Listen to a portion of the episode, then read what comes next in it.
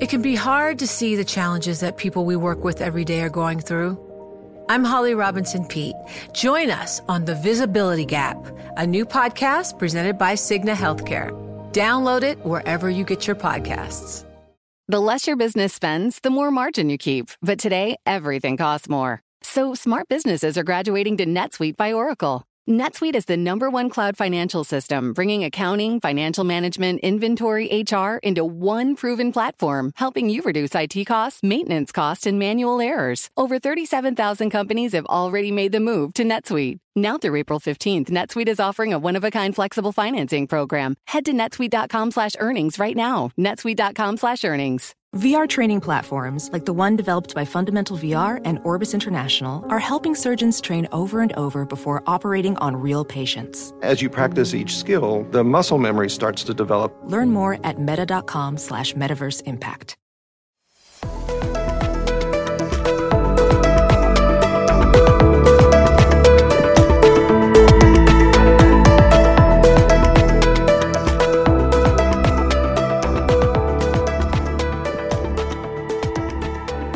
Welcome to the Credit Edge, a weekly markets podcast. My name is James Crombie. I'm a senior editor at Bloomberg. This week, we're very pleased to have on the show Caleb Mutua, who covers credit markets for Bloomberg News in New York. How are you, Cal? I'm doing very well, James. Thanks for having me. We're very excited to get your take on the markets. Thanks very much for joining. We're also delighted to welcome back Mary Ellen Olson, a credit analyst with Bloomberg Intelligence in Hong Kong. We'll be talking to Mary Ellen a bit later in the show about Vedanta, an Indian company that's been running into trouble with a ton of dollar debt, so do stay with us. But first, Caleb Mutua with Bloomberg News. You've been all over the corporate bond story. This month was the busiest September ever for corporate bond sales, with more than $110 billion sold in the first week. We did expect a bit of a rush. September's always busy as investors return from vacation with money to spend, and issuers usually look to take advantage of that. But why are they moving so fast now? What's the story, Cal? Well, as you put it, James, uh, usually September is a very busy time, uh, busy month for issuance. And the reason they're coming now is because uh, if you think about it, if you're a CFO of a company, for instance, you have your borrowing uh, needs for the year, you're looking at the issuance calendar. And really, after September, things really start to slow down. You know, October, people are starting to uh, report their earnings, and usually around that time, companies can, don't sell debt. So really, September is that really good window for you to really take care of business. So later in the month, though, I mean, there's going to be some earnings blackouts. We've got the Fed coming up. Um, does that mean that companies have to do it before those things happen? Absolutely. And that's what they've been trying to do. We've seen a lot of big companies, not just in the US, but globally, really take advantage of this window. You know, last week we saw Philip Morris come to the market. Just this week, T-Mobile raised two billion. You know, we've seen big banks too come to the market. And Just the other day, we had Bank of America come to the market as well. So it's really everyone coming in and saying, you know what, this is a good window to, a good window to issue debt, and you know, you might as well take care of the opportunity of the opportunity while it's still there. Are these deals mostly raising money for refinancing or for new projects, or what? What are they spending that money on? Right, right. So it's mostly refinancing, and and what's really happening here, James, is borrowing costs have gone up quite a bit. Uh, if we just step back and look at uh, March uh, last year, just when Fed was starting to hike rates, the borrowing cost, if you look at the yield on an average bond, it was it was around three three three percent. And now, just looked at this morning, it's it's about it's nearly six percent. We're looking at five point eight percent. So borrowing costs have almost doubled here.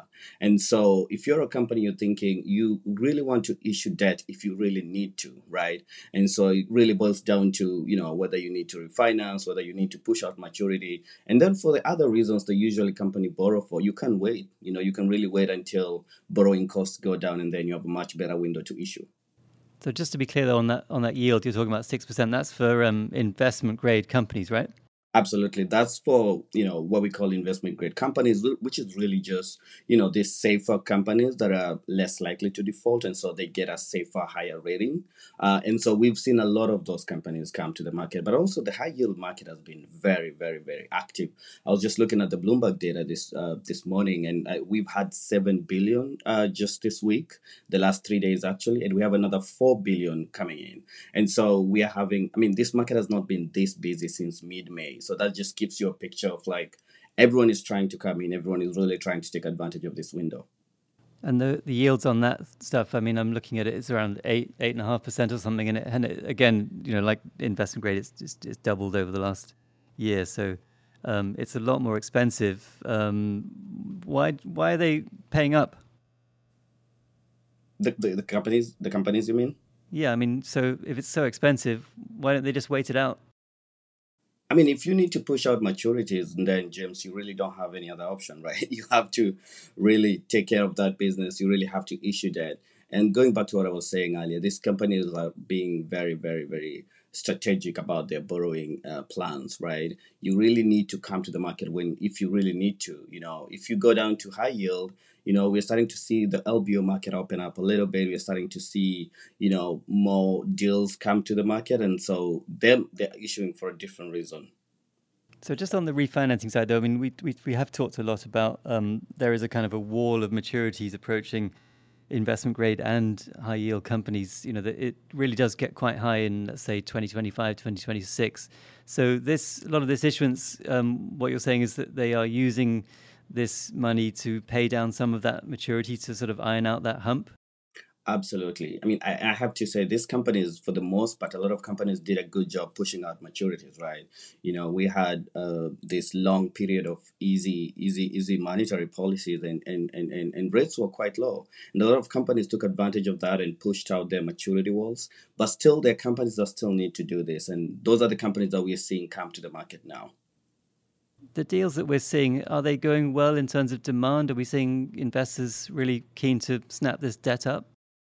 Right. So if I can focus a bit and just look at IG for a minute here, um, the market, you know, it's, it's you know the demand there is quite strong. It's really quite strong. Um, a good example that comes to mind, we had this utility company, uh, Sierra Pacific, come to the market yesterday. James, this company was looking to raise 400 million, right? Um, and because it was issuing on the longer end of things, so these bonds mature in 30 years it got a huge, huge demand. We're talking about 3.4 billion for a 400 million deal. So that just tells you how much investors are looking for these bonds, and especially the longer dated bonds, because that's where the yield is.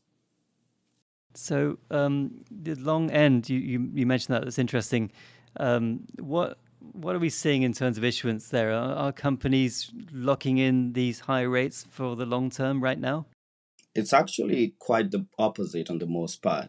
So uh, because because rates have gone up so much and borrowing costs, uh, you know, uh, uh, uh, are high, a lot of companies are choosing to issue bonds that mature in relatively very short periods of time. So we're talking two years, we're talking three years, five years, some ten years.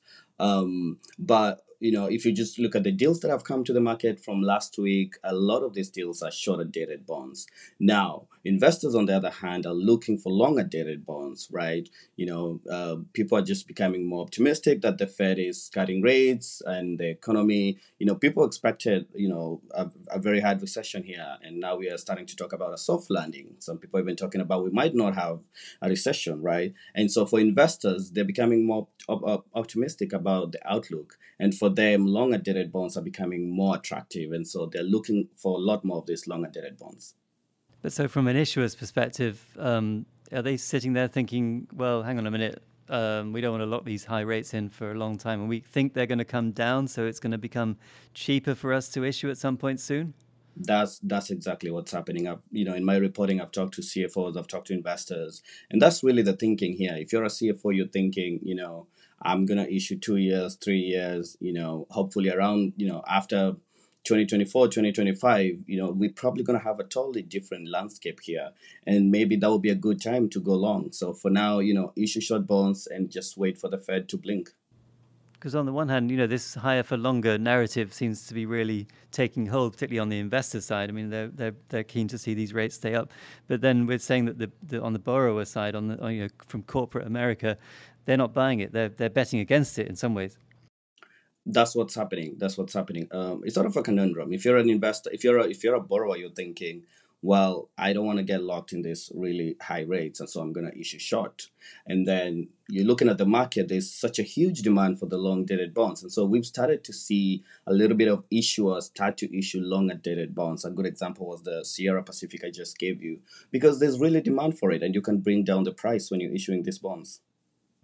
Let's talk about the price though for, for, for the market. I mean, whenever there's a lot of supply it tends to hurt the price. And we're seeing that a little bit on the high yield side right now, that there is a lot of issuance, as you said, and the spreads are starting to widen out. Are we seeing the same thing in, in investment grade? Is, is you know, this all this supply, is it starting to hit the price and it's starting to push spreads wider? Um, we've seen a few cases where deals struggle a little bit, but James, for the most part, these deals are doing really well. I mean, a, a good a good indicator to look at is what we call the new issue concessions, which is really just the extra yield premium that companies pay to sell these bonds. Um, it's really it's really not that bad. You know, year to date on average, it's about eight point something basis points. You know, if you look at the whole of 2022, it was I think about 13 basis points. So that just tells you that the demand is there, and actually these deals are not doing bad at all.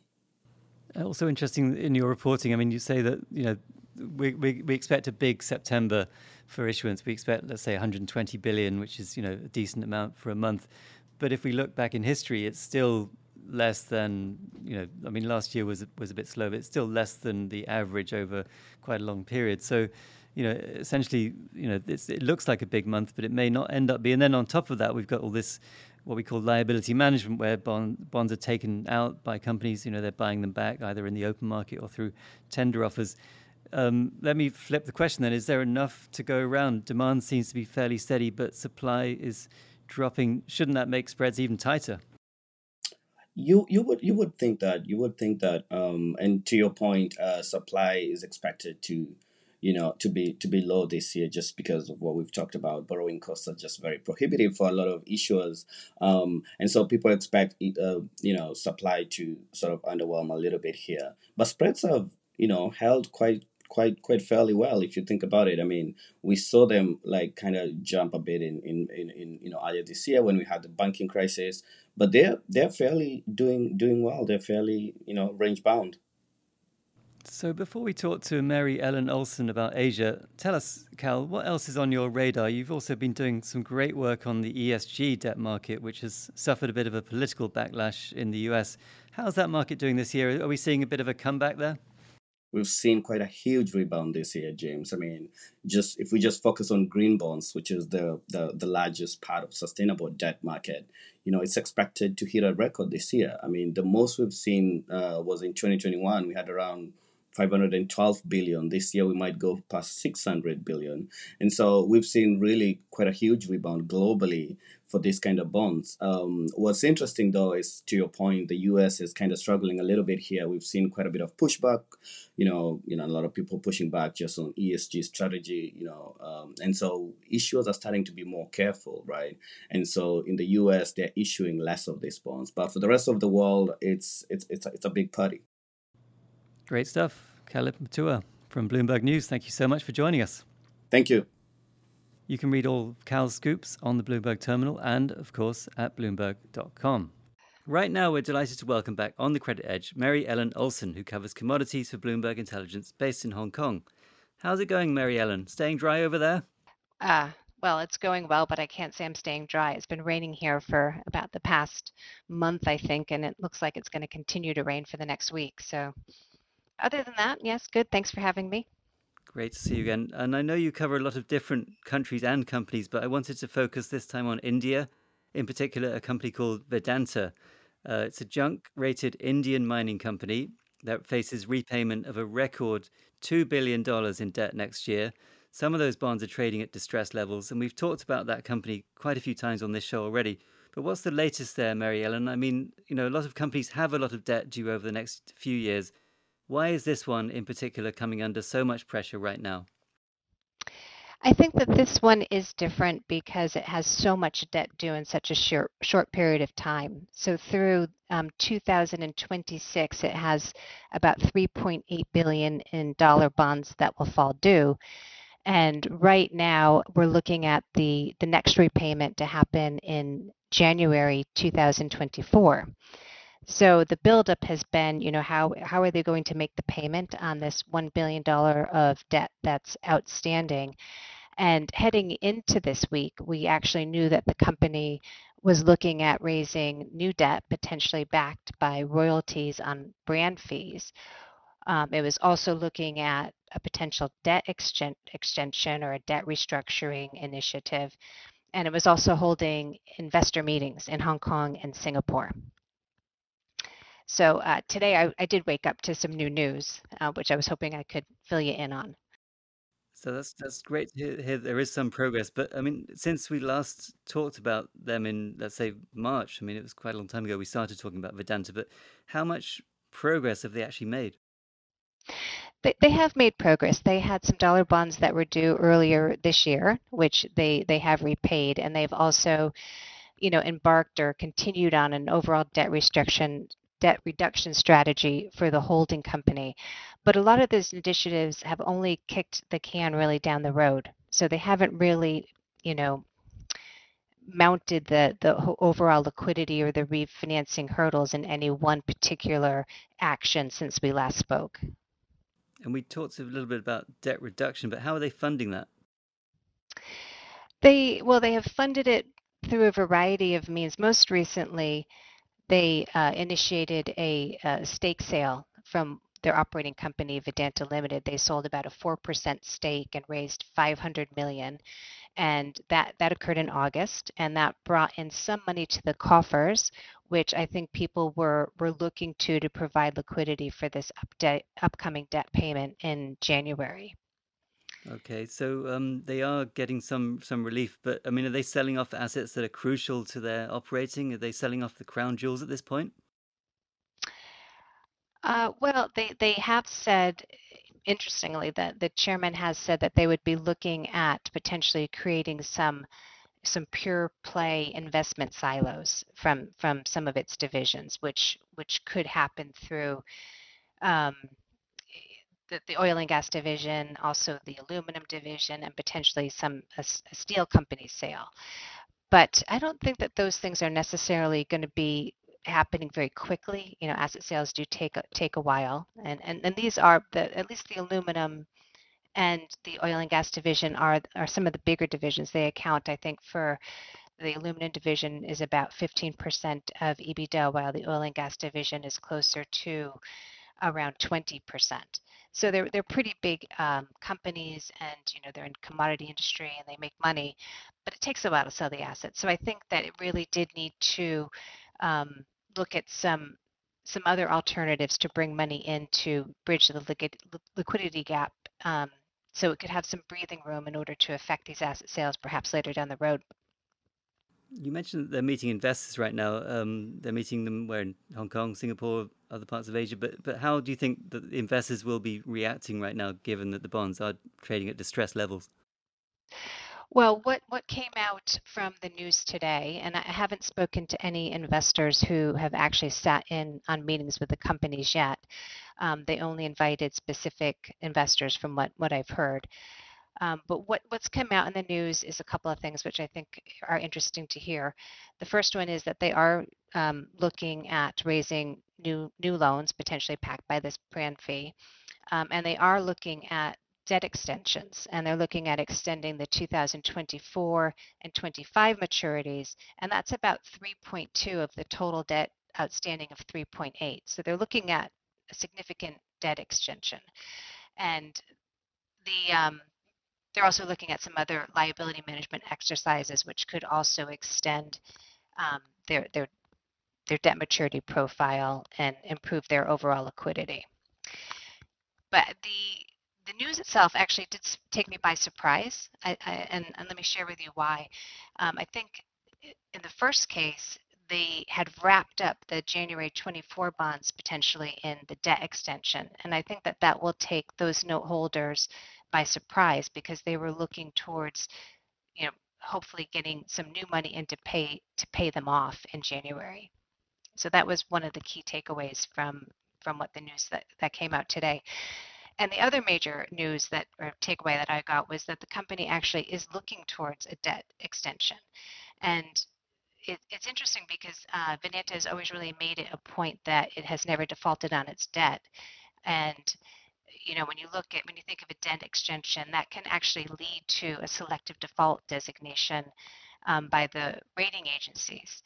And so this idea that they were doing this extension, um, it, it it did surprise me, but it does seem as though it could be a palatable solution for the company. Interesting, you mentioned the rating agency. I did want to ask you about that. And how are they reacting generally? They are they putting pressure on the on the ratings? Are they going to downgrade them? Well, the only S&P rates Vedanta at the moment, and they actually have the company at a B minus with a negative outlook. Um, and I think that you know one of the key things that they're factoring into their credit rating at the moment is the company's commitment to make good on its debt outstanding. And I believe that one of the reasons why um, this kind of debt extension could be palatable to Vedanta and could be a solution for them is if they're able to structure the transaction so that that doesn't actually result in a selective default. And that, that could be possible if it does a concurrent fundraising as well as structures the transaction so that the existing bondholders get more value out of the new transaction. So I think that's that could be a road that could be interesting for them to pursue. And and yeah, so it's kind of a different take on it than what I was thinking previously. Do the ratings uh, really matter for Vedanta at this point?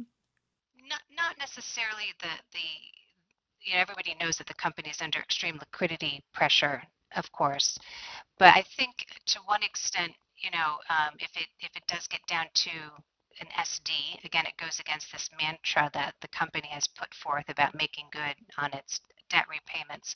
And I think it also could impact its borrowing costs if it if it were to default or get a lower rating than a B minus or its ability to secure long tenor debt.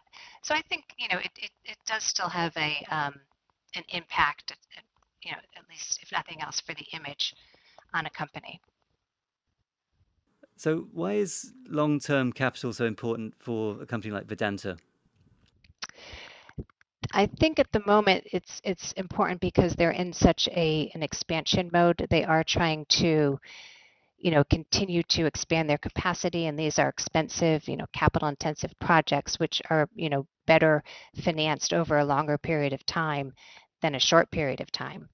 Um, and and it also it extends their access to capital to a certain extent too, because if all your capital is bunched up in at the front end of your, you know, over the next couple of years, it creates some liquidity pressure as as they're experiencing now.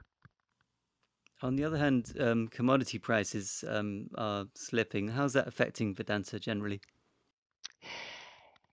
Well, if you just look at the consensus estimate for Vedanta in coming up for the fiscal 24 and fiscal 25, they actually look okay. Um, some of the some of the commodity prices, yes, they've come off. They've also had some capacity expansion that could help them out next year. So, in general, I think the consensus view is that the actual operating company, which is Vedanta Limited, is actually a, a good asset. They have good assets and it has value. But really, the issue for the company as a whole is the level of debt that it has and its short term nature. So, if you had to make a bet right now based on what you know, do you think they'll pull through? I think that their potential to pull through will definitely be improved if they can do this debt extension because it will buy them, you know, some time uh, to if they extend the maturity of some of the existing bonds by three years, they do have time to, you know, uh, potentially make some asset sales, which could reduce the refinancing risk if they bring in some additional monies.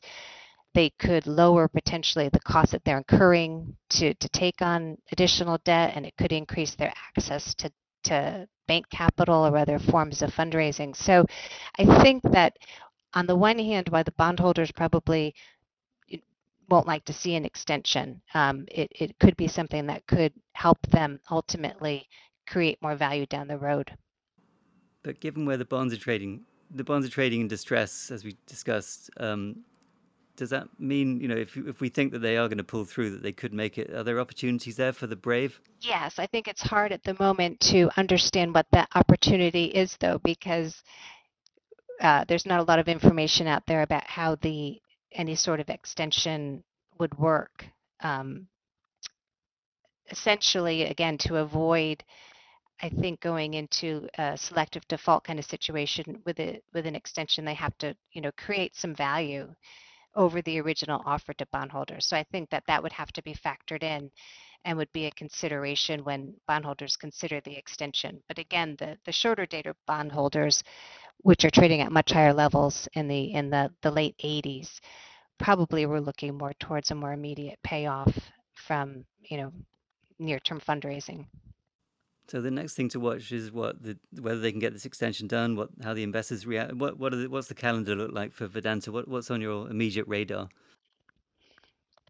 Probably the the it will take a couple of months to to figure out what's going to happen in terms of this liability management exercise. Uh, certainly, it will need to get approval for the extension from from the bondholders. Um, and again, that you know that will depend on where you are in the maturity curve and what you feel about having an, an extended exposure to Vedanta through 2027. And I think that is a relevant point because the company in the past has been aggressive. They've been in, aggressive in making new acquisitions, especially debt-funded acquisitions. So, you know that that could be an issue for for some of the existing bondholders. But um, really, the drop dead date is by the end of the year to get some more fundraising in in order to avert some additional rating pressure from S&P. Um, they've asked the company to raise at least 600 million by the end of 23.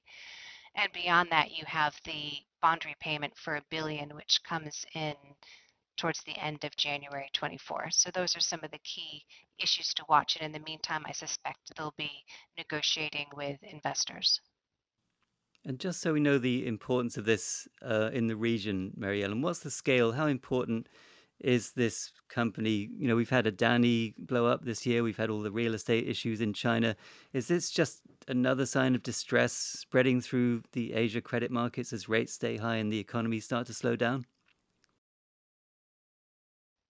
I think your Vedanta is probably a little bit more unique. Um, you know, it is caught up, I think, in the higher rates and the very limited access to capital. And I think that it's been uh, it's been harder road for them because of the current environment in the in the credit markets to, just to get funding but this liquidity issue has been ongoing for a while because they're you know for a long time they've had a very complex corporate structure and they've been over leveraged so um, in that regard it, it's you know it's just progression along the same road for the past um, you know year and a half in terms of how they're going to meet their their payment.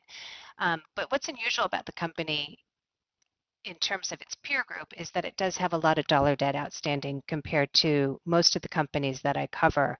Um, so it still has about four billion, and and that's one of the largest company that I cover that's not a state-backed entity. Thank you very much, Mary Ellen Olson of Bloomberg Intelligence. You can read all her great anal- analysis on the Bloomberg terminal. Do check it out and hope to see you back on the show soon, Mary Ellen. Thanks a lot. And thanks again to Caleb Mutua from Bloomberg News. Read all of his great credit scoops on the terminal and at Bloomberg.com.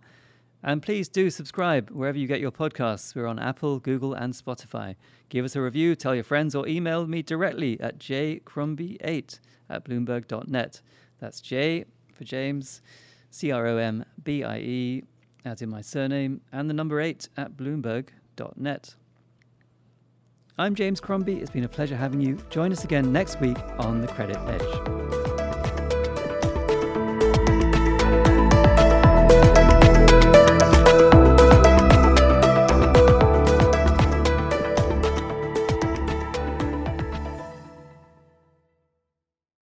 You know, it can be hard to see the challenges that people we work with every day are going through. Invisible struggles like stress and burnout, caregiving for a loved one, or being misunderstood. But insight, awareness, and empathy will help us better see the issues they're dealing with. And that can make us and our companies healthier too.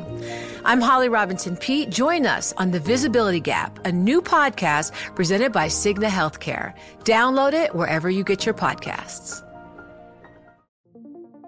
What could you do if your data was working for you and not against you? With Bloomberg delivering enterprise data directly to your systems, you get easy access to the details you want, optimized for higher level analysis, and financial data experts committed to helping you maximize your every move. Our data is made for more, so you can show the world what you're made of. Visit Bloomberg.com slash enterprise data to learn more.